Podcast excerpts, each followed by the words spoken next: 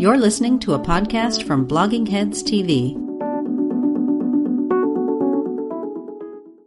Hi, welcome to Blogging Heads TV. This is Culture Determined. I'm your host, Aryeh Cohen and my guest today is Laura K. Field. Uh, Laura, could you please introduce yourself?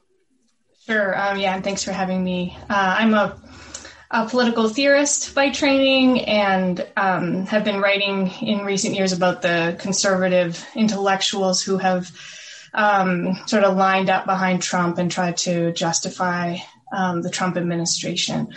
Uh, and I'm a senior fellow at the Niskanen Center, and have I, have had an affiliation, an affiliation, excuse me, with American University as well. Uh, well, thank you for taking the time to come on. So we're going to be uh, talking about a piece that you wrote and published in uh, the Bulwark uh, a couple weeks ago. The headline is "What the hell happened to the Claremont Institute?"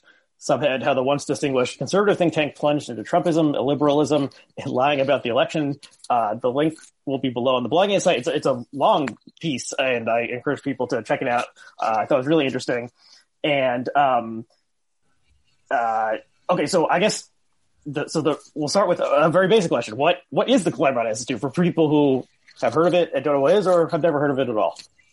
Yeah, so this is a, a think tank that um, was founded in 1979 by Harry Jaffa, who um, is a was at the time a, a prominent Lincoln scholar and well regarded Lincoln scholar. I think that you'll hear people um, across the political spectrum today express real um, reverence for some of Jaffa's work on Lincoln. Um, and so he, but I think he, he, he then uh, some of his students. Sorry, it wasn't founded by him. It was founded by four of his students.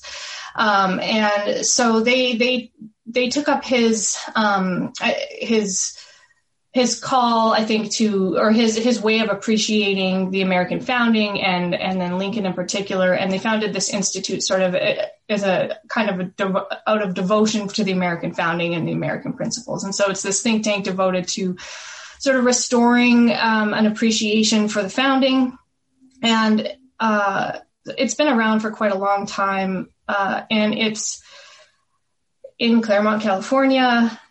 And you'll um, people who are listening or watching might be familiar probably with um, Michael Anton, who wrote this famous um, Flight 93 election essay that sort of gave this uh, a pretty sophisticated uh, intellectual defense of, of Trump before the 2016 election, and that sort of went viral. It was read on Rush Limbaugh.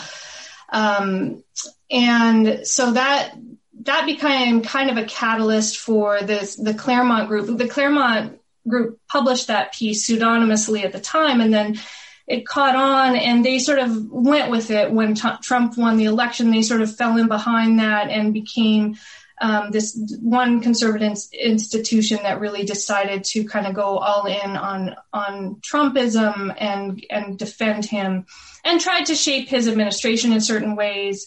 Um, so there's a long, you know, there's a long uh, between the sort of founding of the Claremont Institute and and then sort of these things that happened with Anton and subsequently um, there, I mean, there's a lot we could talk about there, right? I mean, and in a way, I asked the, the, the piece is titled "What the hell happened to Claremont, the Claremont Institute," but it's kind of a narrow. Sl- I don't, I don't actually tell that whole story um, of um, sort of how, which I think, I think there is a, a pl- sort of an intellectual history there that you can trace out some some of the the links between the ideology or philosophy of this institution and then how it eventually came around um, to to fall for Trump or to kind of be willing to go there.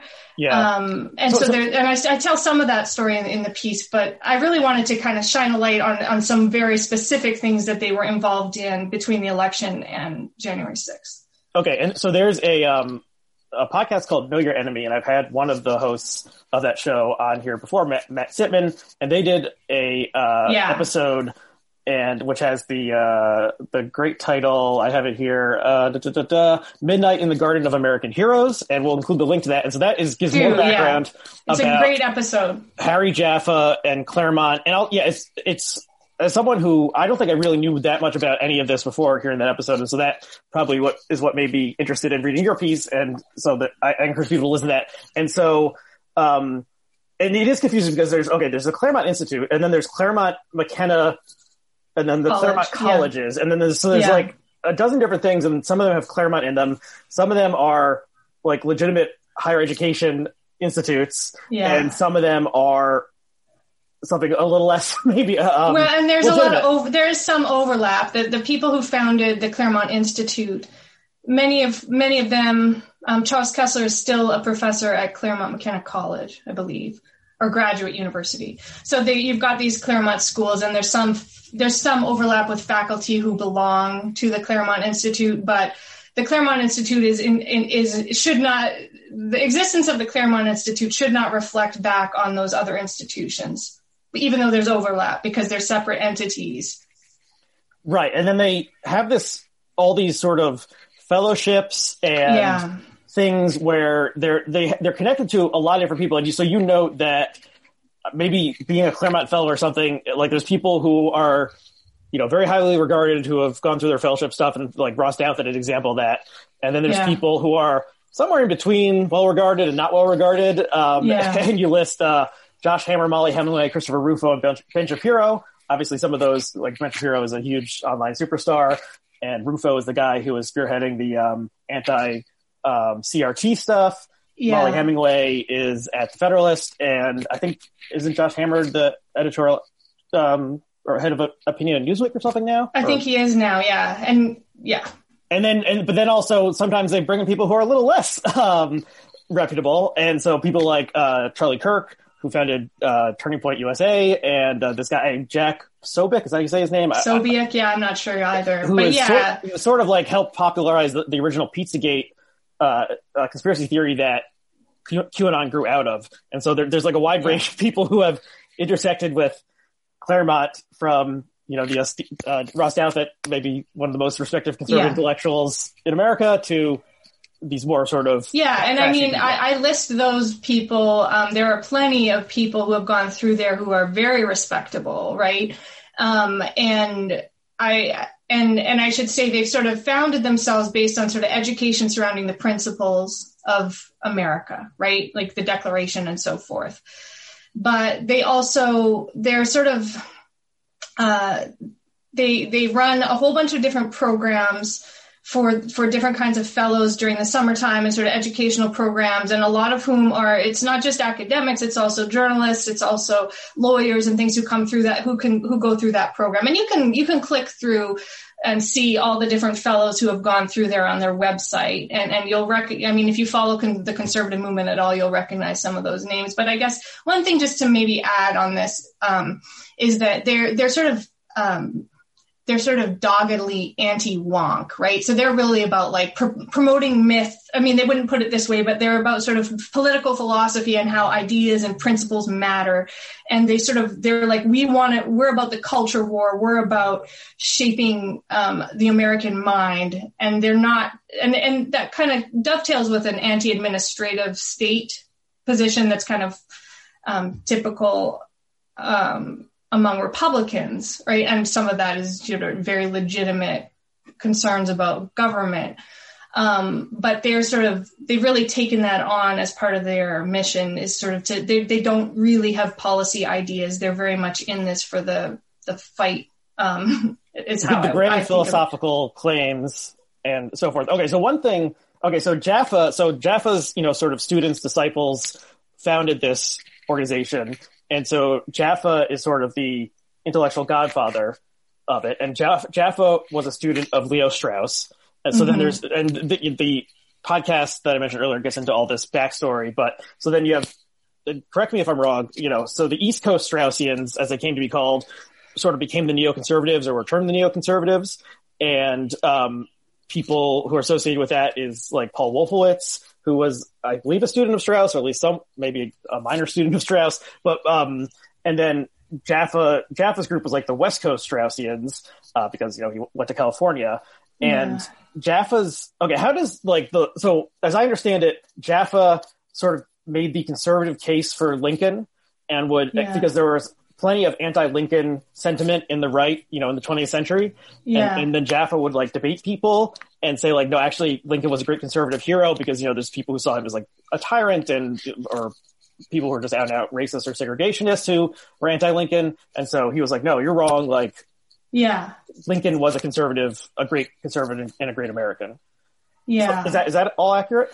Well, that I wouldn't. I think that's right on on Jaffa. Um, I'm sort of. I think on the East Coast Straussian question, it's a little. That's a little too simple. And um, let me just say, like I've studied with East Coast Straussians for most of my academic life. So I got a PhD with some of these people in in Austin, Texas, uh, and I mean I, they were very good to me.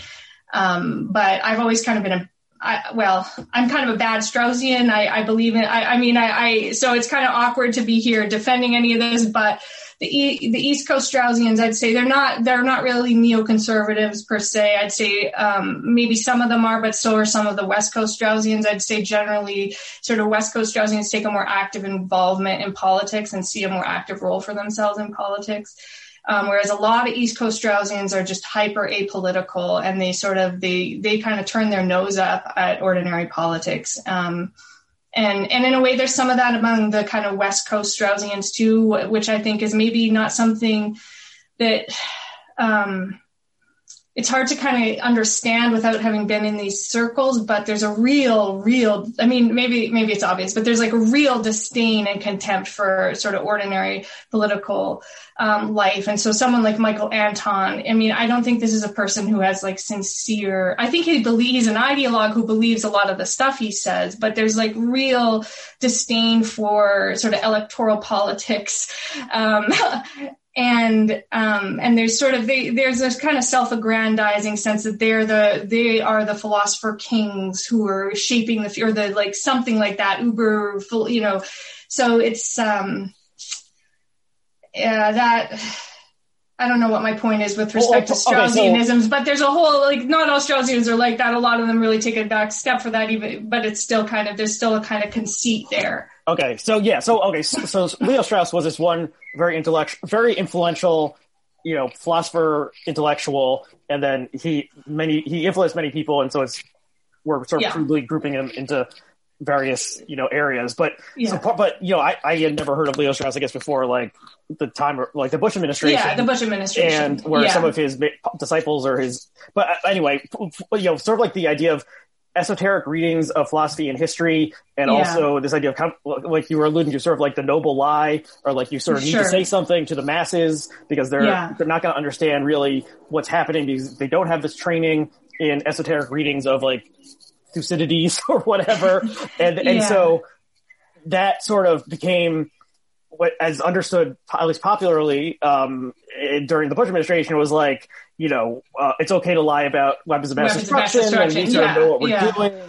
Yeah. And, um, yeah, because of something, you know, Socrates said, then that means that so on and so forth. And, and then, I don't know, the collapse of the Bush administration seemed to sort of push all that stuff away from public discourse, and then so, but then I guess it was yeah, no, and I think that's background. I think that's kind of yeah. I mean, I think that's fair. I don't know exactly. I don't know those. I don't. I can't get in the heads of those the sort of neocons of the Bush era to because I think that it's also sort of wedded to for many of these people a genuine belief in sort of American democracy, sort of a, and liberal democracy, and sort of a hope that that can be carry, you know, promoted around the world that, I mean, proved to be just sort of tragically naive or right. badly done. Uh, you know, it, but I think there's still something sincere in a lot of that. And I think that there's sort of a through line with all these Straussians in that they have a kind of a, a an uh, attentiveness to, um, I mean, just cultural arguments in the sweep of history uh, in a way that sometimes, I mean, I, I think liberals don't or fail to, right? Or some people on the left fail to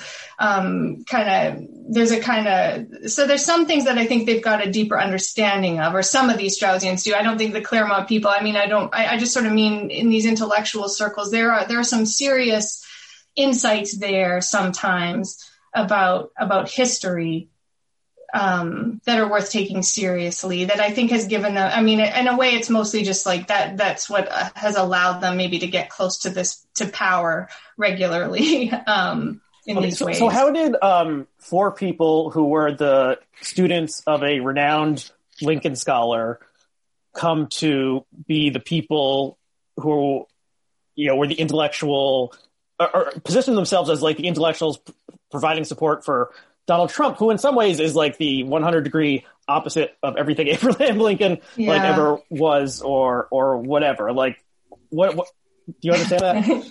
Yeah, I mean that's that's that's that's kind of the longer question. Um, I think, I mean, I I think that what I try to lay out in the article is that part of it has to do with a kind of idealism. That there's a kind of idealizing reading of the founding, um, and and sort of this this myth making surrounding the these older generations, right? That then um, becomes a kind of state ideology among these people in these in these circles, right? So that there's it becomes just this really stultified um, set of, of beliefs and understandings, um, and then and then I think that if you've got this that that becomes very resistant to um, constitutional change or progressivism of any kind, right? So if you've got you've got a very sort of sticky understanding and, and kind of narrow-minded understanding of how the American regime should operate,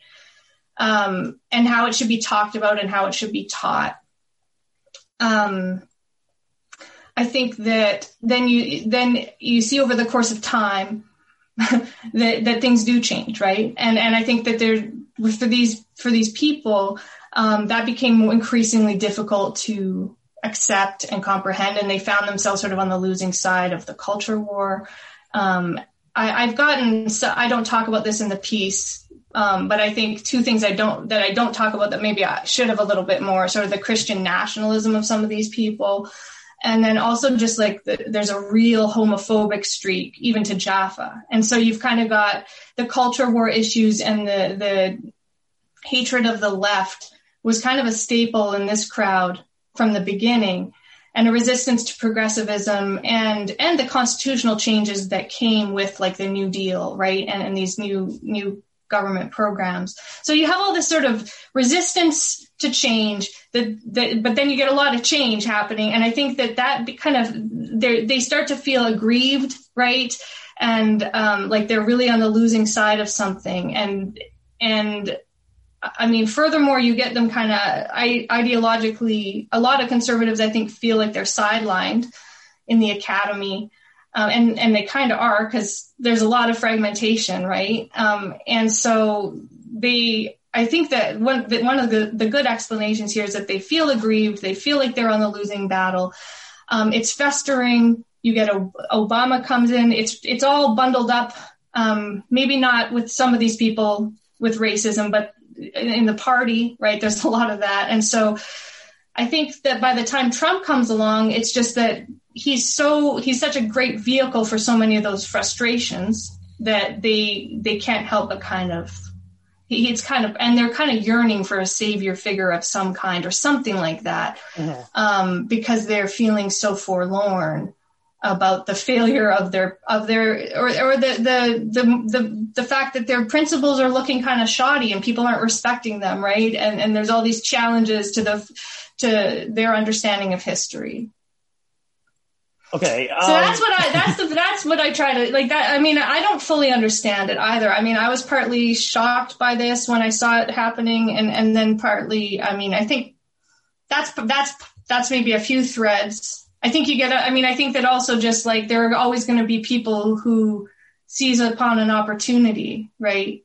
Um so it could happen to anybody, right? Where they they get they get close to the, I mean Trump's Well, pretty, it's- but it's- Trump Trump's a pretty shocking failure of judgment. I think. Yeah, I mean, it's funny because you have these people who profess to like, like they believe in I- ideas and ideals, and those are the set forth by the founders, and then you have this figure who, you know, Donald Trump. Lots of people see him differently, but it's pretty clear that like he doesn't actually believe in anything eh, oh, except for himself, and yet somehow these people who you know, so there's plenty of people in the conservative movement, the Republican Party, who went along with Trump because they're like, well, people like this guy, so let's just go along with him and we can get our tax cuts passed and get whatever our, you know, whatever we want to do, we can maybe get him um, to do it, you know, things with immigration and so forth. But then you have these people who are sort of like, yeah, see themselves as, so- as sort of like philosopher kings or something at like a 20,000 feet removed from, you know, the hurly burly of shoddy Yeah. uh, politics.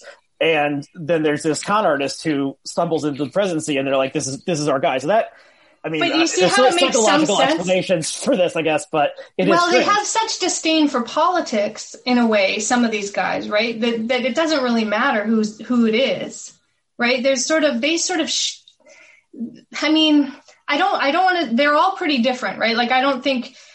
I think it's a combination of the fact that they really do think the country's going to shit, right? Like, so they, they, they've, I don't know if it's because they're on too online or maybe I just have rose, you know, I, I don't, I don't agree, right? I mean, I think that there are tons of real, really serious problems.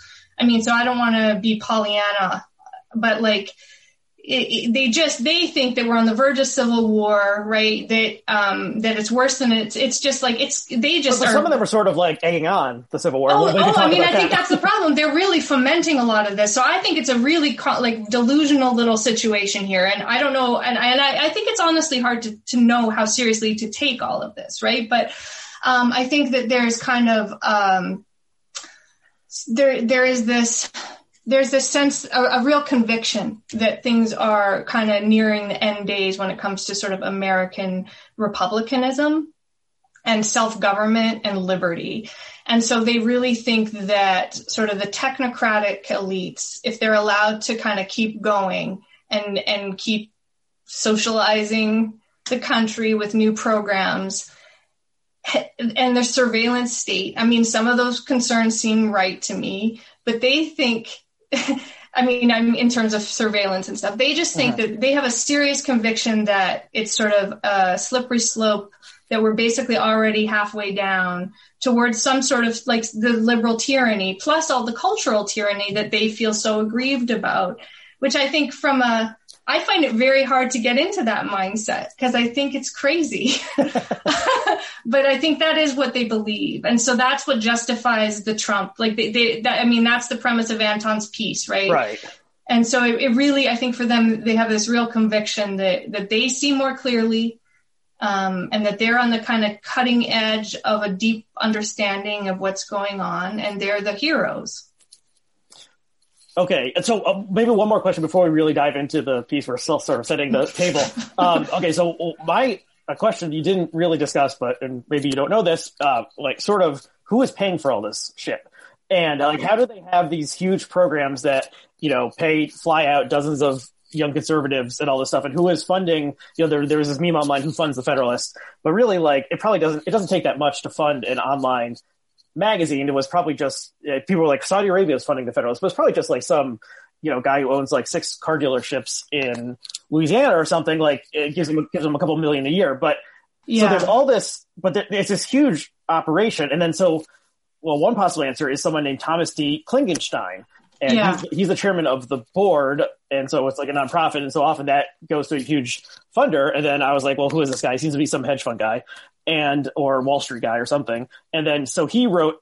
So then occasionally, I guess he's such a you know brilliant guy. They let him write things for the American Mind, and the first thing that chronologically he wrote in 2018 was called "Our House Divided: Multiculturalism versus America." A big photo of the Lincoln Monument, and then the subhead is "Following Trump's Lead and Lincoln's." So, um, I, so I didn't I read this. I just saw it and start- and start- thought it was funny. But Yeah. I guess there's a very wealthy guy who is willing to subsidize all this nonsense. Yeah, I mean, my understanding is that, um, and I, I'd, I'd like to look at this more carefully. I don't quite know how to do it, but I guess you can get the record. I think historically they've been founded by groups like the Bradley Family Foundation or the Earharts. I think I should. I don't want to. I'm not sure about this, um, but I think so. I think you can go through the records of those different institutions and see if they've given to the Claremont Institute. Yeah. Um, and then there's 990s where some of that is reported, but I don't, I don't know. It's kind of hard to find, but I think it can be figured out. And so I'd like to do that. But I think that Thomas Klingenstein is the major donor, is my understanding. And sort of he floats the operation. And there's, since I wrote this, um, I've learned that he, um, I mean, I don't, he's a very, it's a very complicated picture because I do not think he, um, my sense from talking to people is that he would be kind of he he is like basically i mean if, if you haven't read the piece you won't see what i'm getting at. But the piece takes us through to like just to show some of the racism right that that is sort of that they're even if they're not promoting they're kind of right next to.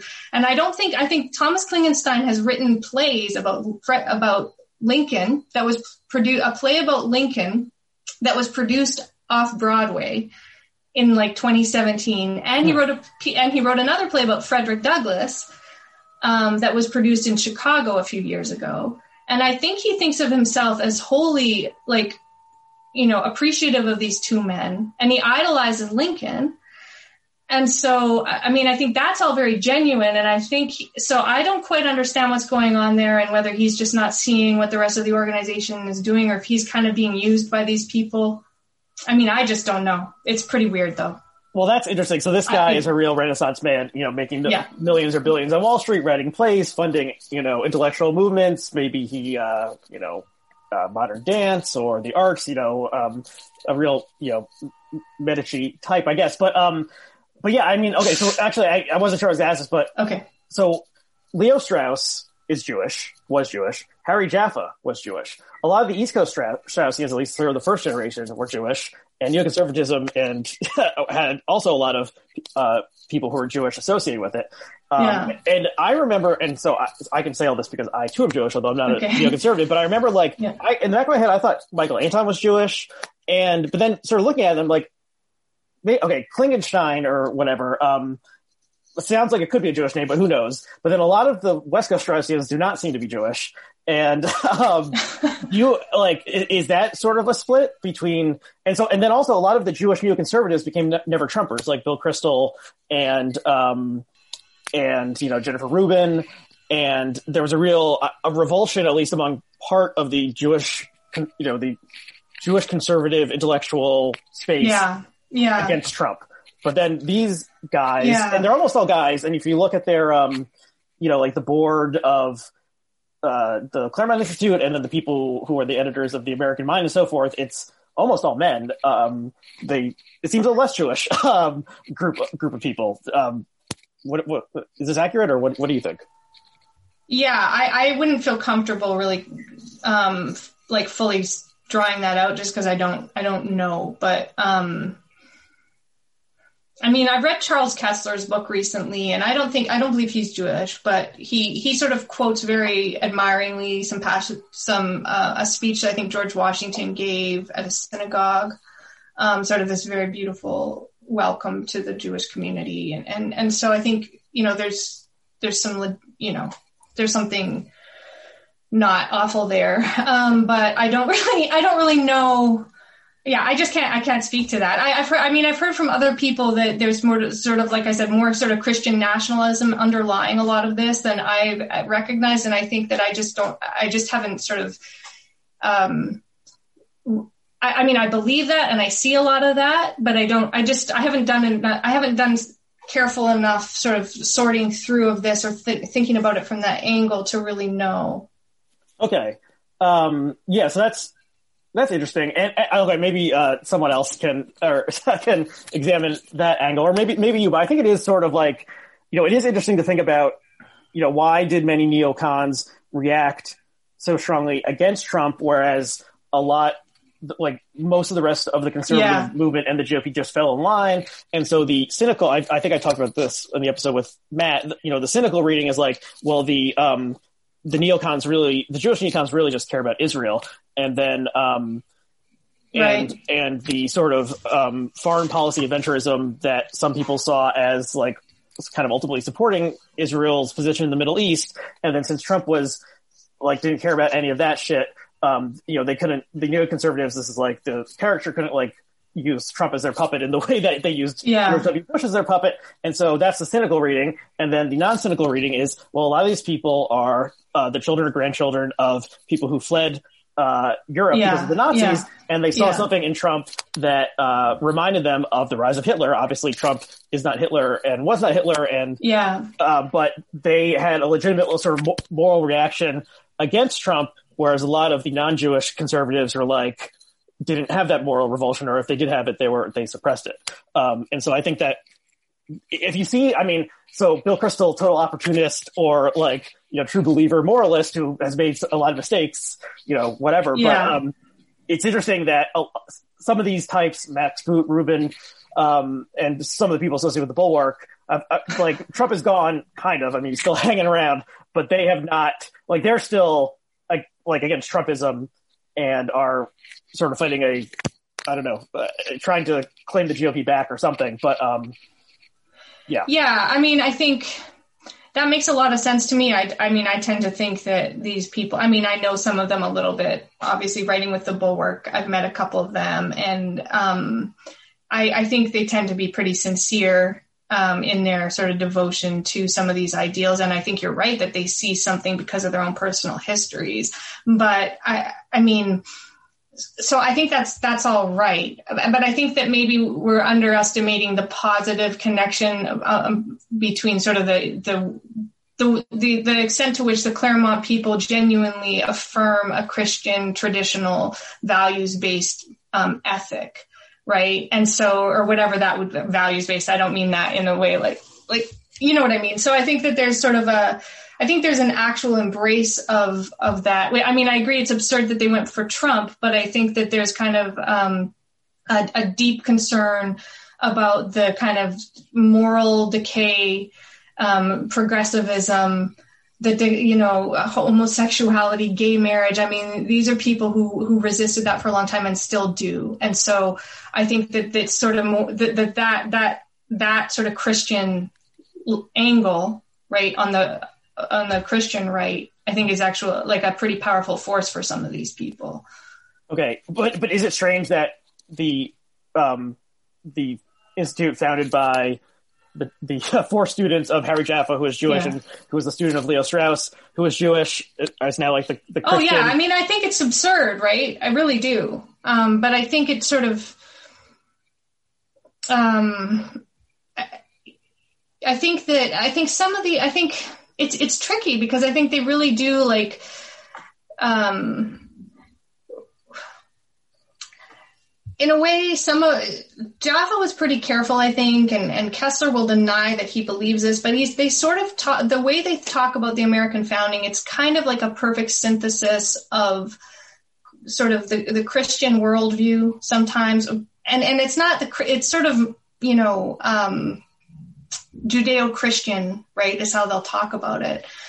but like Emphasis on the and they, they, right, part usually, right. but- Well, usually, right. But I think that that's pretty sinc- like they're sincerely like think that that's a tradition that has like uh, is worth sort of holding on to tightly, and then it's merged perfectly with these great institutional doctrines from the Enlightenment plus um, a an ancient Republican spirit, right? So that that's sort of where they're coming from, and I think that that that that sincere devotion to that stuff makes it hard for them to ac- accept things that aren't that.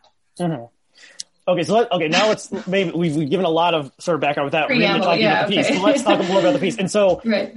um, but so Michael Anton is one of the people you look at, and um, so he wrote this essay, "The Flight '93 Election," in 2016, and he wrote it under a um, pseudonym, which is Publius Decius Mus. Is it Mus Mouse, or am I wrong about that? But that means something in Latin. And Yeah. so, it, and he, as I understand it, I don't think I ever read it, but it made sort of a splash when it came out, and this was when you know the conservative movement and the um, conservative conservative intellectuals were not on board with Trump quite yet, and but this the argument of this piece was that you know uh, in the same way that the uh, passengers on flight 93 on 9/11 uh, decided that they might as well risk it all and storm the cockpit in order to uh, which would probably lead to all of their deaths, but could avert um, an even bigger catastrophe.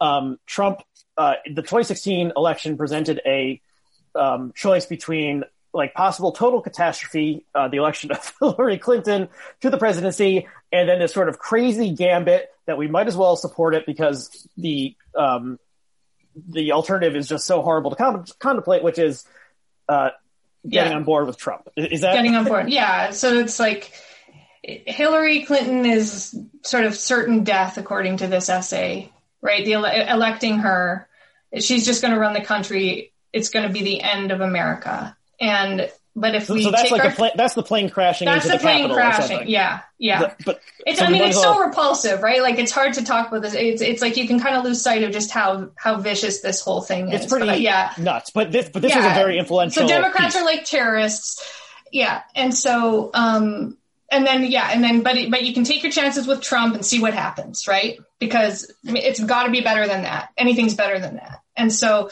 or at least it can't um, be worse.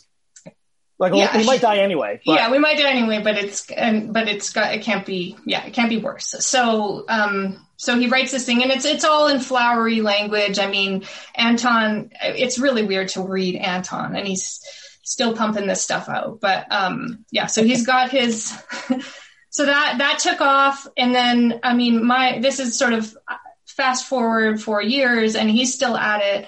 Um and then um but in the pre in the months leading up to the 2020 election. I mean, he went to work on work with the administration for a little while and and has his own story. Yeah, so But- he, he was on the but- National Security Council as like a um, communications person or something, which I guess means he was working on messaging um, mostly Yeah.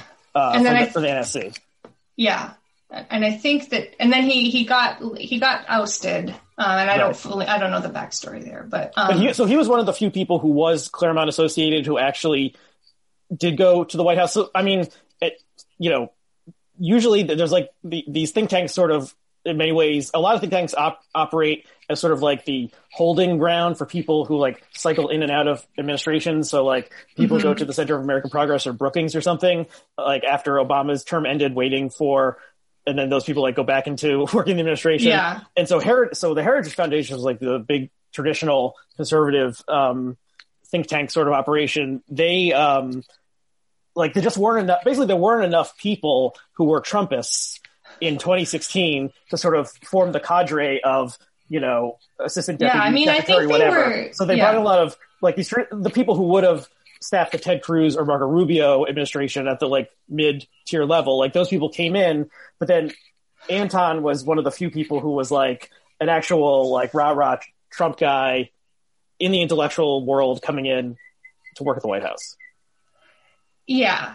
Um, yeah, I don't think there there wasn't a lot of that coming from the Claremont Institute. My, I think that the Trump administration had a pretty hard time with their staffing at the beginning, and so they were.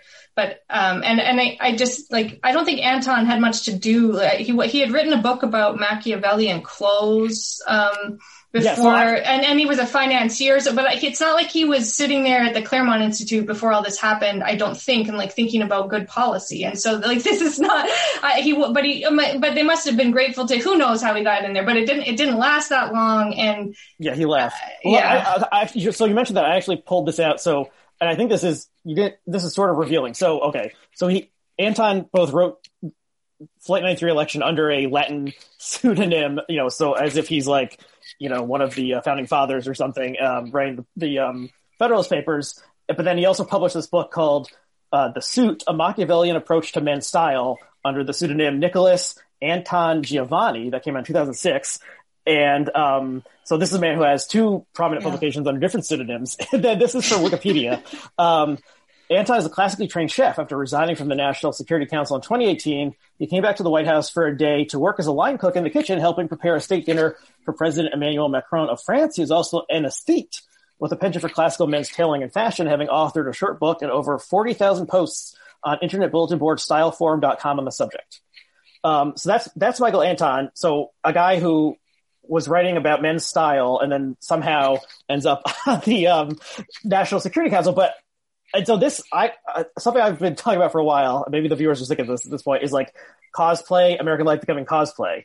And so Michael Anton is sort of like a cosplayer. So he's like, I mean, he's literally into like fashion and adornment, and he's an aesthete, and he's pretending to be a chef, and so he's also sort of pretending to be like Publius, and he's pretending to be a Yeah. founding father, and it's all, and he's sort of, sort of like trying on these different outfits, sometimes literally, if he's right. I mean, he must be having a great time. Yeah. Yeah, Yeah. and so, I mean, if you if you look at a photo of him, he's usually wearing a you know much much nicer suit than I've ever worn. Um, but it is sort of like he's yeah, it's sort of like a play acting, live action role play, LARP cosplay sort of thing. But then like it had like this catastrophic success. Yeah, I know, and he and he's not like I don't think he thinks of himself as doing that, right? I think he thinks he's kind of control, like masterminding the universe with behind the scenes with his special writings and his cool connections. And I mean, and they are, I mean, they've, I guess we could get to the piece, but they've started a new think tank and, and, um, I mean, in the in the piece, I try to kind of show Anton's kind of a middling intellectual figure, I'd say, right, in the whole scheme of things. I, I think he has. I don't mean to be an, a snob about this stuff, okay? But like, just to, but he's got. I think he's got a PhD somewhere, but it's not like he's some professor at some place, right? Um, and so, so the the piece I try to I try to sort of show how through the from the upper echelons of this think tank and then um, where there's some real scholars who are making sort of semi-serious arguments in defense a lot of a lot of this stuff um, how that works um, quite consistently these sort of very genteel accounts of things and the divisions in our country and the two Charles Kesler, for example, who's a, the editor of the Claremont Review of Books, which which is the most serious publication right? I mean, he's got a book called, called The Crisis of the Two Constitutions, where he's basically saying like we're, we're a house divided again, and, and basically like it's you can't go on like this, right? Because there's the progressive constitution and then there's the founders' constitution, and it can't work together. So we're we're we're on the precipice of disaster. Um, and so you've got that sort of sort of learned perspective, and then you've got him defending um, sort of the some of the stuff with Stop the Steal. That's sort of the most genteel version. And then you've got sort of Michael Anton who's fomenting this idea that the there's a Biden coup way before the election, right? And you've got him and and you you know all over citing these other conspiratorial sites with other Claremont um, affiliates affiliates and stuff. So you've got him sort of creating that discourse and fomenting it while pretending kind of to just be re- sort of doing straightforward or something straightforward. You've got Anton doing that. And then you've got sort of these other parts of the Claremont world where you've got people publishing really, really dangerous sort of rhetorical stuff that, I mean, I talk about this one essay by Glenn Ellmers from the spring or maybe the winter where it's basically just like a fascist rant right about the broken America, and then you've got sort of these. Yeah, whole- just, I just just you know the, the term it, like fascism has been thrown around a lot over the past five years, and mm-hmm. the whole debate about like was Trump a fascist? Like, is MAGA sort of a proto-fascism? Like the things you highlight from this essay by this guy Glenn Ellmers, it really mm-hmm. like this is sort of a proto-fascism that he's sort of calling for of like purging the, the like he's saying half more than half of America are not actual Americans, and they like need to be purged basically. And so this is pretty gross stuff. And I guess this this ran on the American mind, which is there. Yeah, I mean, I don't think he says they should be purged, and I th- I mean, I guess it's important to be to be careful, right? But I mean, it's like the language he uses to describe basically all Democrats or anyone who voted for Biden is not America, is like a zombie, is a monster, and then it gets really ugly. I mean, that, like like like pe- people. Something he said something about the young woman who read a poem at the inauguration. Yeah. He's like, like if you were like maybe you worm like people with a worm like existence, you know, like this sort of thing, but like the real yeah. people don't.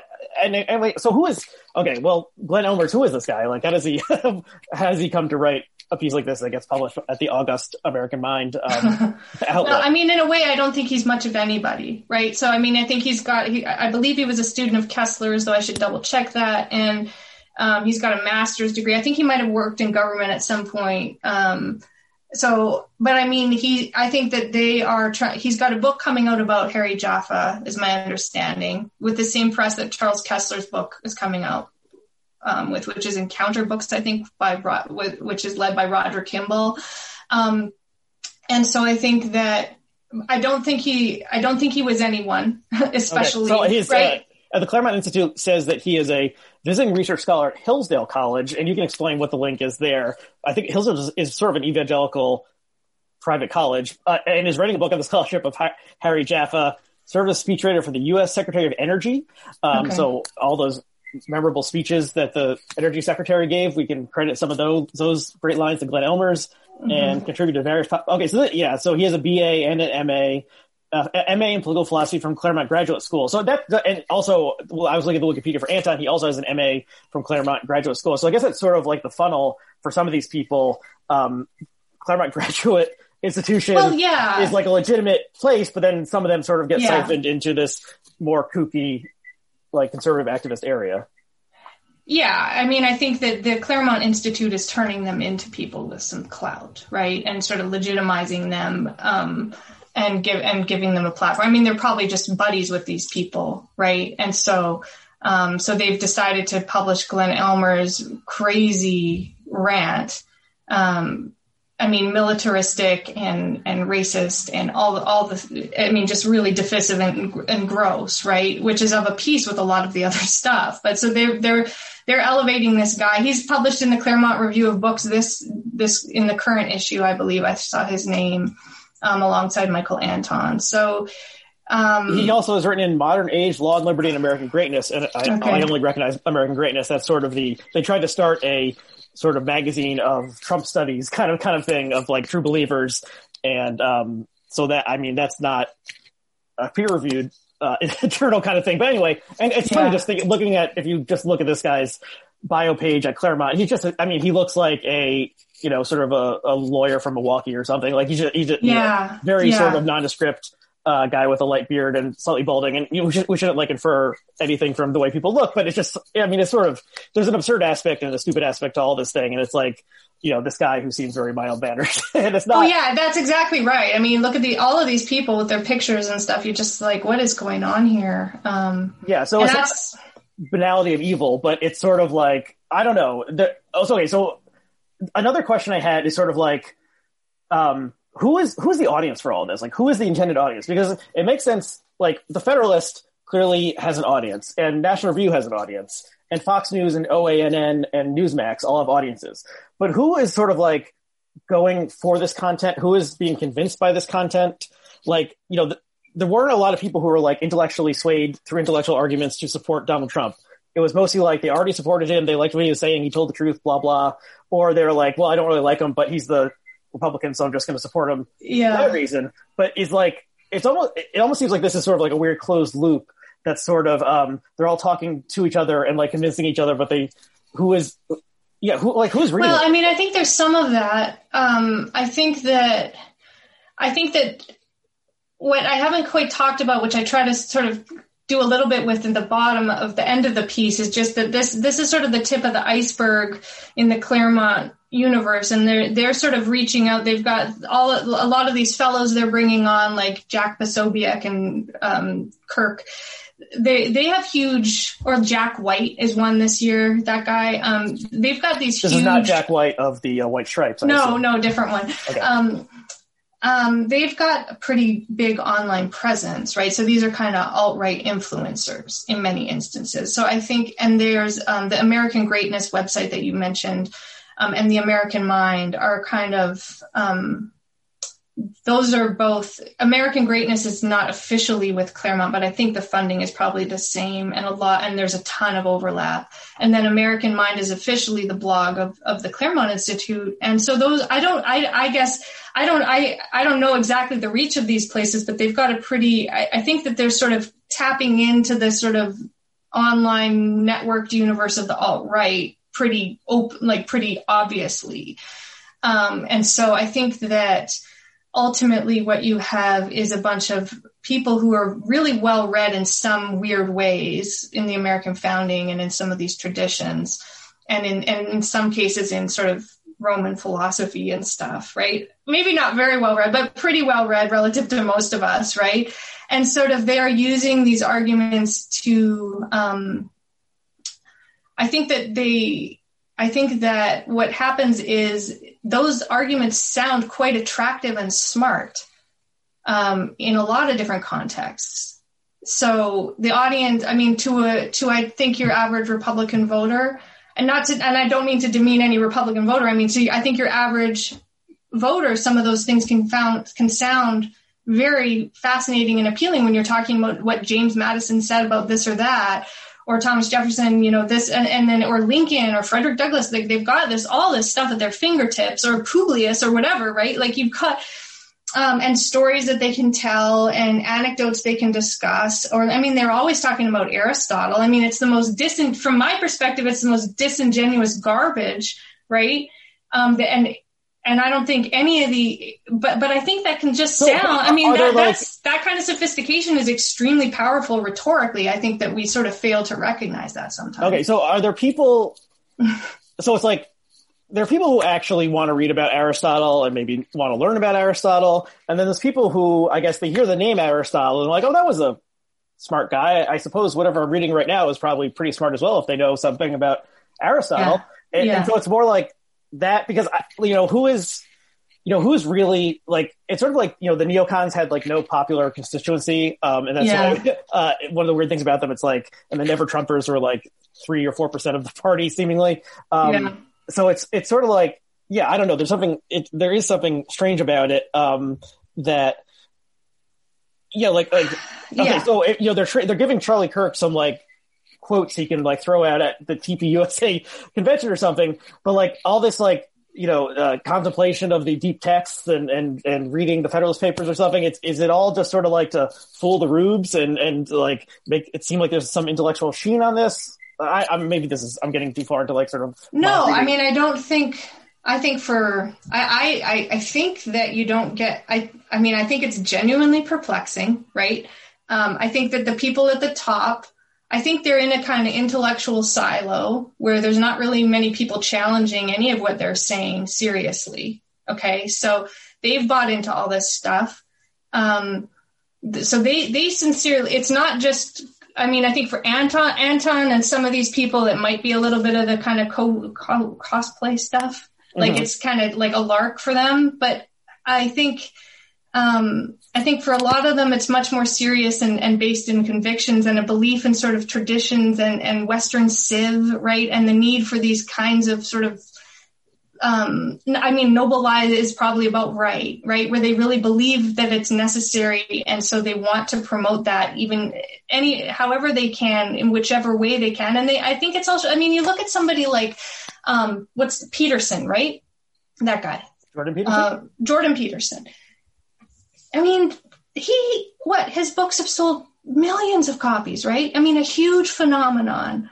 He's not taken seriously, but, and we, and I think you can open it by like intellectuals typically, right? Like you can open his book and find just weird problems and interpretive missteps. But, um, but it's highly appealing. He's definitely tapped into something powerful in the morality of young men, right? Especially many conservatives, I would assume. Um, and so I think that there's something deeply appealing about that kind of language and that they're completely comfortable with, right? There's a kind of whole moral universe that these people and, and political universe that these people are about, you know, the great statement, statesman and the need for prudence and, um, right. That they're very comfortable with. And I think it's, I think it's easy to underestimate how appealing that is if you don't feel that way. Okay, that uh, thinking about them as sort of the uh, political analog to Jordan Peterson is interesting because you know the the thing we don't need to get, go off on a Jordan Peterson tangent, but like mm-hmm. you know he famously one of his like uh, precepts is clean your room, and that's like the most uh, basic thing that a mother says to a seven year old is clean your room. And but but I guess Peterson sort of uh, framed it and if uh, in a way such that and his like presentation, and so he makes it seem like this deep statement and like if he if Jordan Peterson says well you know Carl Jung and the ancient you know uh, ancient myths and you know the Disney cartoons yeah. are all telling you to clean your room I guess it sort of resonates in a different way with a certain subset of of people and um so maybe there's yeah maybe it's there's something there a um, certain massive subset of people right yeah, who yeah, maybe have never have just haven't I mean I guess I'm pretty sympathetic to the view that there is some sort of more there's some genuine alienation and vacuum there right? I mean and so that people haven't been exposed to these kinds of arguments or these texts and then and so they get a shallow botched version of it and they're they can't tell the difference.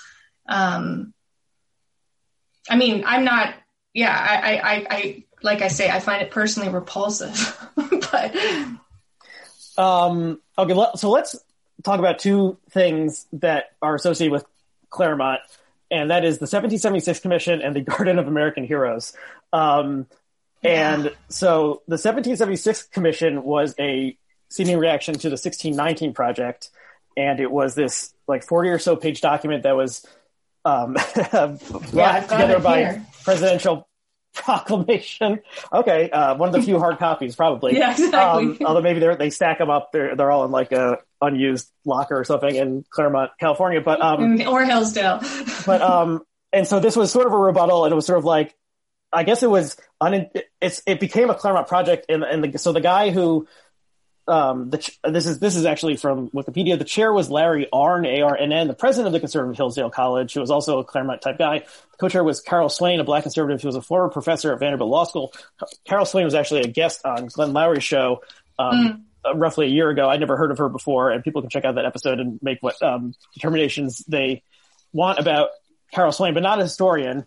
And then I guess a lot of people who were involved with drafting this document uh, were also Claremont people. And so, how did what is what is your view of the 1776 Commission report? Well, I mean, I I have a bit of I, I sort of. I, I, sort of take it to task a little bit in the piece for just having sort of being really um, well, I think it's highly sort of partisan in weird ways and, and just really gives short shrift to, um, you know, black history and, and sort of the, the, I mean, I could list the problems with it, but I think people have seen those problems, right? There's yeah. sort of they just gloss over all these really difficult um, eras and and I, I would struggles. the word that comes to mind is tendentious like yeah if, yeah and and just weird like it was it's really weird the way they lump together progressives and fascists and um, communists and all these things as, and racists as like like that those are the major threats that are all sort of there's a kind of equivalence there built into it um, I mean I guess I think you could you can read through the document and learn some things. And just like I, I can read Carl's Charles Kesler's new book and learn some things, but there's just real, um, there's a real kind of glibness. And I mean, sometimes it just strikes me as re- just sort of weird ignorance, the way they talk about history. Like they, they just kind of, um, I mean, in, in the sort of, so I haven't looked at this in a while, but there's, there's just the way they, they kind of talk about reconstruction as they, they, I think there's a couple paragraphs there, right? But it's like, that was a hundred years of like authoritarian oppression, right? Almost like the after when re- Reconstruction failed. So it's like that's not something you get to just say, but but like history marched on and everything was upwards. You know, uh, like that that actually matters, right? That there was that you know huge stretch that after the Civil War things weren't just fixed. Um, so I think that there's a kind of a real obfuscation that happens with what they choose to include and what don't they don't include. And it's the same with the i mean they basically these guys are kind of again it's not even clear where they stand on the civil rights act. I mean they, they have this they basically are of the of the line that it was okay to enshrine voting rights in the 60s but then after that it's just been completely re- a reversal of fortunes where now it's all anti-white racism um, and and affirmative action and and that that's been you know it's it's so it's really it's historically really bonkers and and ignorant i think. And so um i mean i think it all it all coheres in a kind of that that's how they, that's how they genuinely think about this stuff. They, it's become this dogma where they won't open their eyes to um, some of these historical realities. But i'm i mean i had one person so I, I don't know if that's helpful or what else there is to say about the 1776 report. But yeah, Larry Arnn, who's the head of the commission, is one of the founders of the Claremont Institute, and he's the president of Hillsdale College. Um, yeah, it's it's strange. I mean, it's strange that this, like, you know, Trump ordered this. I mean, it, getting into Trump psychology is always tricky. It's, it's a sort of a black box. But like, why did he care about this in particular? Who convinced him that yeah. Know, this is what he should do is appoint this historical commission. Like this is weird. And then the fact that the report came out like January 18th or something and then was like immediately withdrawn. So I guess these guys are sort of like, I mean, I, as a procrastinator myself, I, I would usually finish my, you know, college papers like at 3 a.m. the night before. Yeah. So I had this, that sort of feel well, to it. They probably like, thought they were going to win the election and that they were going to get spend oh, more so time have, on have it, a couple right? more years to, to yeah, wrap it all and up. to really do it and to do a beautiful okay, that's job. Good. That, that actually that's makes a lot guess. of sense. Yeah. Um, and then like Biden withdrew it very quickly. And then this is sort of related to the Garden of American Heroes, which is what um, Know Your Enemy was goofing on in their title. And this yeah. is another strange thing, but I guess this is thought to also be sort of a Claremont uh, sort of production. Enterprise. I mean, I, mm-hmm. you can see how they told they convinced Trump that it would be like he would be building something with all these cool statues and be like a tourist attraction that would be very appealing to Trump. But it, but also like it, it's just it's it's strange. And so I was I was going back in the Wikipedia uh, page has the list of all the people, and I'm just going to read. The, so I, I pulled out a little chunk of the people. That, so there was this plan to create a new sort of national monument type thing with statues of of great Americans, you know, going back yeah. to the founding or before, and and they they made this they released this very long list, and so this is this is just an excerpt. This is, these are from the H's, okay, alphabetical order. Yeah, okay. Ernest Hemingway, Patrick Henry, Charlton Heston, Alfred Hitchcock, Billie Holiday, Bob Hope, Johns Hopkins, Grace Hopper, Sam Houston, Whitney Houston. Uh, so I, you know, I ended there because that's such a great pairing of Sam Houston yeah. and Whitney Houston, both great Americans, I guess. Um, but it's like, okay, so this wasn't like a sort of like alt right, um, sort of like the white people are are great sort of thing. Like this is a real weird hodgepodge that includes, uh, you know, uh, white men, uh, white women, Grace Hopper, uh, who has, has now has a residential college named after Yale. I believe she was a mathematician and was in the Navy, I think. Um, and then like Sam Houston and also Whitney Houston and Bob Hope and Alfred yeah. Hitchcock. I don't think is an American. Did he ever have American citizenship? He was, uh, he's British, I believe. And so it's just a strange grouping. And so you can't just say like, well, they wanted us to think that like white men did everything great in history. Yeah, no, like it's no, not that because like totally Sacagawea is here and yeah, so no. is Billie Holiday yeah. and Charlton Heston. And so like, what, yeah. where did this, what are your thoughts on this strange, this strange thing? On this strange, I mean, I, I, I think that you're right in that it, um, it points to, I mean, I don't want to, I don't want to give them too much. Um, I mean, I think that it's not a straightforward that list is really interesting and bizarre, right? I mean, I, I, it's kind of um, it's just weird to imagine them sitting there coming up with it. But I, I mean, I think that these are not straight. They, I think that the Claremont people truly believe in the American principles, right, of like equality um, and and racial equality too. I, think many of them do, right? Um, but I think that they're they're still dabbling and adjacent to just really vicious stuff and I think that a lot of their um, the ways in which they are their minds work are um, are I mean I don't want to I, I, just I think that they are kind of um, adjacent I, I don't want to just say that they're racist because that's cheap and it's not it's not that simple right? But I think that they're kind of and it's hard to not sort of fall into um, tropes that are um, the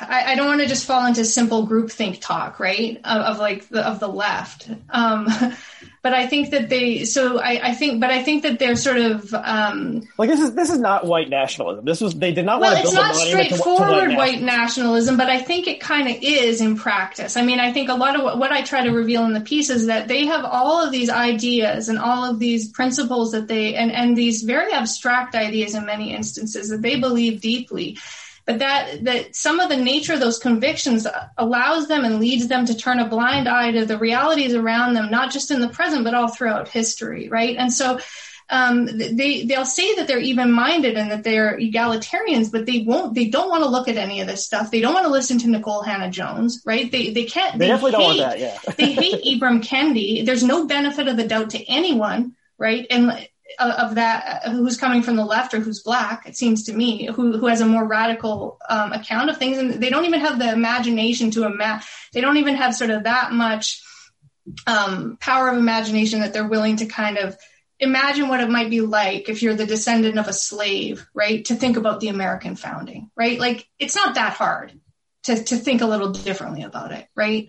Um, and so so to me, I mean, yeah, they're not white nationalists, but they're they're certainly happy to to pal up with many white nationalists and to support their work and to not condemn it, right? And that's maybe just polit- practical involvement, but I think it has a lot to do with the nature of their particular convictions and ideals and just the, the kind of grooves that have worked into their minds and their sort of habits of thinking, right? That, that they're just kind of unable to process some of these realities and to confront it. Yeah, I mean, someone needs to like like go deep and figure out like how like uh, sort of using this national card of American heroes, and the thing itself was like quickly withdrawn by, uh, by the Biden administration. So sadly, we're not going to get this great new exhibit. I'm just looking through like how did this happen? Who, who made the list? What were they Yeah. thinking about? What were they We trying to do? know. I mean, I'm just looking at the names like um, Muhammad Ali is on there. Is that someone who actively opposed a lot of like American domestic and foreign policy uh, throughout his life? And so Yeah. they, they include a black Muslim who, you know, famously um, said, you know, who went to jail instead of uh, serving the armed forces in Vietnam. And Yeah. then like, so maybe this list was just like they they they're trying to think of just like famous people because Trump likes famous people because Maybe himself is a Trump made person. the list. Maybe he really did. Maybe So he was the one who crafted the but then there's these obscure. So then Woody Guthrie is on the list. I mean, why would a bunch of conservatives want to put Oh, Woody, a so statue of Woody. Guthrie? I like. I sort of think we should. I I like this project, and I I think that Biden should take it up, and uh, mean, they it would be- do. it would be kind of like it, it's a, it's not the worst idea that Trump had by far, and maybe it's maybe it's above the median, you know, in terms of all the ideas he had, and like it like there are plenty of good things about this country, and we should be celebrating. Um, you know, great things that happened in the past, and I, I- I mean, I guess this was sort of inspired by like people tearing down statues and Nikola monuments. Tesla. Oh, I didn't know he came to the United States. He was definitely not an American citizen. I'm pretty sure no. he died. He died in New York City, I believe. But yeah, so I mean, this is just a strange. Listen, like, you know, like I said, Sacagawea is on here, and um, as is Elvis Presley. Like it's just so strange. Yeah. I mean, Barbara Jordan, like that, Elia Kazan, like Chief Joseph. These, this Yeah. is a, a hodgepodge. It's like pulling names out of a hat. But it would be Yeah. kind of cool if there was somewhere where like everyone could go and, and learn about all these Yeah. people. And there's plenty of people who are on here who are obscure. And I was just like looking at their Wikipedia entries. And so, you know, I don't know who Louise McManus is, but she was the first nurse to earn a PhD. So that's an interesting person. Yeah, Ida B. Wells is on here. You know. Yeah, Ida B. Wells, the hero of Yeah, Nicole Hannah Jones. yeah, so it's yeah, just yeah. so strange. Um, It but sadly, this is not going to happen. Maybe Elon Musk or uh, Jeff Bezos can try to put this thing together uh, at some point. Maybe it could orbit the, the globe and, and it could be like a tourist uh, visit, you know, stop off. Or we could uh, just do yeah little satellite statues. Yeah, exactly. And you can watch them whiz by. Um, okay. So, you know, we've, we've gone on for a while, but let me see if there's anything else. I, oh, I did actually want to bring up uh, this guy you mentioned, um, uh, Michael Pack, who was um, actually also appeared on the Glenn Show on Blogging Heads. And he, in, I guess he's a director. He's directed a lot of documentaries about conservatives. And so when he was on Blogging Heads last year, he was talking about a documentary of Clarence Thomas that he had directed. And then this guy was appointed to, um, to run uh, like whatever like Radio Free Europe or whatever the the uh, umbrella organization for those like outlets, those media outlets that the U.S. government runs, beaming uh, you know information slash propaganda into foreign countries, and and and then it seemed like he was doing like immediately like alienated everyone under him and pissed everyone off and started this huge fight. And it was like he like tried to fire everyone, and there were lawsuits, and it was like a total total disaster. And so this guy came from Claremont, right? He was like the media director or something. And then I think so he, was actually, the former. He was the former president. I don't. I don't. Uh, yeah, I don't have a. I don't. I don't have a deep under knowledge of this person, but he was the former president. Claremont. Okay, so he yeah, so it, there was a, a lot. So shortly after he appeared on this platform, you know, in like May 2020, he was appointed to run whatever this umbrella organization is. And then they're very quickly like, of course, because if you try to fire a bunch of journalists, like they're going to leak to their former colleagues in the press. And so, especially NPR was reporting like on all the just strange happenings are happening here. And it seemed like basically this guy, um, I mean, there's a there's a one Wow. subplot of the Trump years is like people who thought they could like uh, elevate themselves by associating themselves with Trump, uh, try to do so, and then they end up like with their name as dirt, totally ruined, and Trump is like sailing off, you know, into the into the sunset. So Michael Pack strikes me as one of these people who thought it would be a good idea to give up his sinecure um, at the, you know, at, at Claremont and directing documentaries that MP, that you know PBS would air about conservative uh, you know, grandees of, of American history and like Yeah. get a real job. And then like he totally messed it He up. got burned. and now uh, like maybe he did something illegal and like firing all these people. Uh, and so who- the hell knows? But anyway, his name is so so his name is Dirt now, and yeah, it was it was it was another thing of like someone who was kind of an intellectual trying to ally themselves with Trump and then ending up with mud, mud on their face. Uh, so I thought that was noteworthy, and um, and maybe we'll get him. You know, maybe yeah, I mean, I. I guess just the only follow up I would have to that, and because I don't know about, I don't know much about him, um, is just that like I don't know what I guess for when it comes to sort of the future of all this stuff, I think it's worth noting that Claremont um, is sort of one hub of this kind of intellectualism, and it's uh, it, it's still there are still sort of well-regarded conservatives who write for the Claremont Review of Books or who attend conferences at the American Political Science Association that are run by the Claremont Institute. Um, but so that, but it's sort of one sort of area, a hotspot for this stuff. Um, but they're, it's not like they're the only conservative intellectuals, right? Who, um, who have supported Trump. They're, they've been the most explicit and sort of the most vocal. But I think that there's a whole sort of group of, of, of different, or there's sort of a smattering of others too, who, um, basically we're glad for for Trump sort of exploding the the old establishment and um, have started to kind of theorize about um, what a post liberal America might look like. Um, and and I think they're dead serious, right? And so I mean, it's kind of easy to to look at these guys and just think, what a bunch of buffoons, right? um, but but I think that some and and I think that's true of a lot of the Claremont people. But I think it's really, I mean, I don't mean to get all uh, pedantic, right? But I think it's really easy to sort of look at this and just think, what a bunch of losers, and that well, can't I mean, it was real. Easy to, it was easy to look at Donald Trump's at Trump, campaign yeah, in 2016 and, think, look yeah. at these bumbling fools yeah. that they can never yeah. win, and so yeah, and I think you see you see sort of some very serious, smart people. Um, you know, Patrick Deneen is one I've, I've written quite a bit about as well. Um, and Yoram Hazony, who is an Israeli American um, theorist of nationalism, right? Mm-hmm. Um, and and sort of they they they they're all kind of adjacent. They write together. They publish lists together. You know, they petitions and stuff, or like support for this or that. Um, with first things and, and the and, and sort of they know they all know each other and I, I, don't think it's like a cabal or a conspiracy, but I think that the fact that they were willing to kind of get in line behind Trump and not speak out against him means that there's sort of very few limits on what they um, would or wouldn't support. And so I, I guess for me, like I, I do worry about a real sort of authoritarian candidate on the on the right. And so I mean, I don't think Trumpism is easy to replicate. Um, and and but but he's still around, right? For one thing, um, and and the other thing is, I think that for a lot of Republicans, um, a, a, a, more centric or sort of a more respectable candidate would also have a lot of appeal that Trump lacked, right? But they might not be able. They might not see some of the dangers there. So I guess I mean that's my little plea for I think we I, I do think we need to take these guys seriously. I mean I think it's hard to judge, genuinely hard to judge, right? Um, but mm-hmm. but I do think there's something kind of alarming, um, sort of percolating uh, on the right.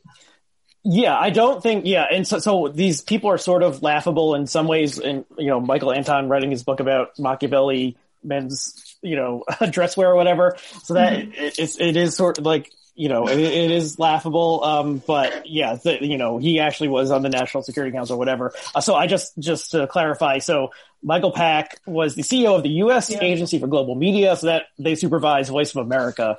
And then like this, so he tried firing all these people. They like revolted against him, and then uh, he resigned after Biden requested he do so on January 20th, 2021.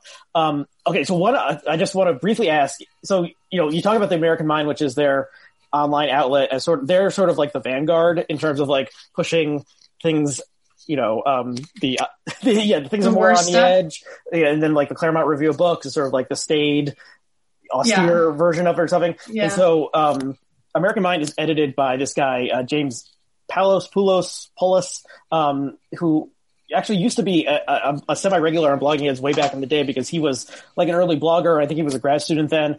And I, so I didn't ever really know this guy, but I used to consume his stuff and he struck me as a smart guy who was a little sort of like, you know, he was a conservative, but he was sort of like a hipster guy and, um, definitely intelligent and not a kook. And do you have yeah. any sense of like his transformation into Trumpist propaganda spreader or anything like that? Uh, no, not really. I mean, I've kind of I don't know any of these people personally. I've I've met Ryan Williams. I think I was at a conference thing with him one time, who's the new president of Claremont. Um, so, but I don't really, I haven't really conversed. I don't really know him or have, haven't, I don't even remember talking to him. So I don't really, I've sort of know people who know them. And so I've heard a few things about, but I, I mean, I've heard just as much as what you just described about Poulos and, so, and people genuinely perplexed by this turn um, in his case. And, and in most cases, frankly, I mean, I think, um, what I see is just a lot of people who are perplexed by all this. And, and I mean, not saying much necessarily, but pretty, be- a little bit bewildered by what's going on there. Yeah, and so he uh, he like has a PhD uh, from Georgetown. He wrote a, a popular book about um, Tocqueville's influence on America, and so um, yeah, hmm. maybe not the person you would expect to be like you know ultimately responsible for this like Glenn Ellmers' article about you know the um, people with their zombie worm like existence. You know, and we need to take the country back from them. Um, yeah. So who knows? I mean, James, maybe if you're listening to this and you want to come on, um, be happy to talk to you about some of these things. Um, and actually, you know, I'm, I'm joking, but you know, having him, um, he, he was a Blogging Heads guy back in the day, so uh, he, he might, um, I probably still have his email somewhere, so maybe I'll try to get him on. It'd be, it'd be interesting to hear, you know, hear what he has to say. Um, okay, we've, yeah. got, we've got on for a while. Does anything, so I, okay. I, I think we didn't even touch on some major parts of the, of the, uh, essay. So I encourage people to read the essay. You have stuff about, um, a uh, legal scholar who spoke at the uh, rally, you know, the Stop the Steal rally on January 6th, shortly before the storming of the Capitol. And um, that guy has sort of yeah, another type where they sort of allied themselves to Trump and now they're covered in, you know, covered in mud. Um, and, and, and also some stuff about the sort of queasy, like racial um, uh, yeah. language that um, some some of their stuff, some of their pieces traffic in. Um, so I encourage people to to read read that piece. Are you still? Um, are there more things in this vein that you're working on now? Is there anything you could give us a preview? well, um, I'm sort of mulling over some different things. I, I don't know. I, I, I, mean, they made fun of. I think I got trolled a little bit on Twitter because I, I said it was not that fun kind of brutal to work on this stuff. But it's true. It's really i mean i don't i don't in, i love writing. Um, so and i think that it's kind of uh, important to shine a light on some of this stuff. Uh, and I, I, have enough of a background that i i think it's useful for someone like me to do that. Um, and and so i could keep going. I mean i was thinking of writing a couple pieces on charles kesler's new book but i'm sort of I mean, I'm sort of bored of it, honest. I mean, that sounds really rude, but I, I just, it's, it's, it's stuff that I don't think is especially serious, but I think has some pretty big implications. So it's, uh, it's not, it's hard to want to spend your time doing that. Um, I've got other things I want to work on, but anyway, we'll see. Yeah. I mean, it's, it's sort of like uh, simultaneously sort of like a weird curio. And it's like, yeah, what are these sort of unusual people thinking? But then like at the same time, you know, someone from Claremont was on the stage on January 6th. Anton, you yeah. know, was in there, and it's it's sort of like, you know, you could see this sort of, you know, becoming one of the dominant strains within conservatism, um, it, depending on how like how things develop from here. Yeah, it seems like it's it's obviously worth keeping an eye on, right? Um, but yeah. I, I mean, I have a new respect for a lot of these journalists who spend their time on some these really hard subjects because um, it's pretty different than you know reading uh, Rousseau or Nietzsche or Aristotle or whatever. um, well, and, and, you know, and a lot of people are doing these esoteric readings, and so they, you know, of of the great, you know, philosophers and uh, and historians of antiquity and so forth, and so they know the like secret truth and so and, and so forth. So, um, okay, uh, uh so what, anything else you want to say before we before we wrap it up um, on this subject? I don't. I don't think so. I okay, mean, I'd love it if people would read the essay and uh, send me a note. Let me know what they. Yeah, what I encourage people to read it. Mm-hmm. It's it's it's very interesting and well done. Um, and so, okay, if people want to follow your work uh, in, in the future, how how where can they do so? Uh, just Twitter. Um, I guess lkfield. I'm lkfield on Twitter. I'm, i have a website lk, lkfield.com too. Okay, cool. Um, and you know, people can follow me on Twitter and they'll probably be less insightful. Um, but it's RACW and, um, you know, they can rate, they can review, they can do all sorts of things. Um, and, uh, okay. So thank you, Laura. Thank you for, again for coming on and, and taking the time. And, uh, thank you to all of our viewers and listeners and we'll see you again next time. Thanks for having me.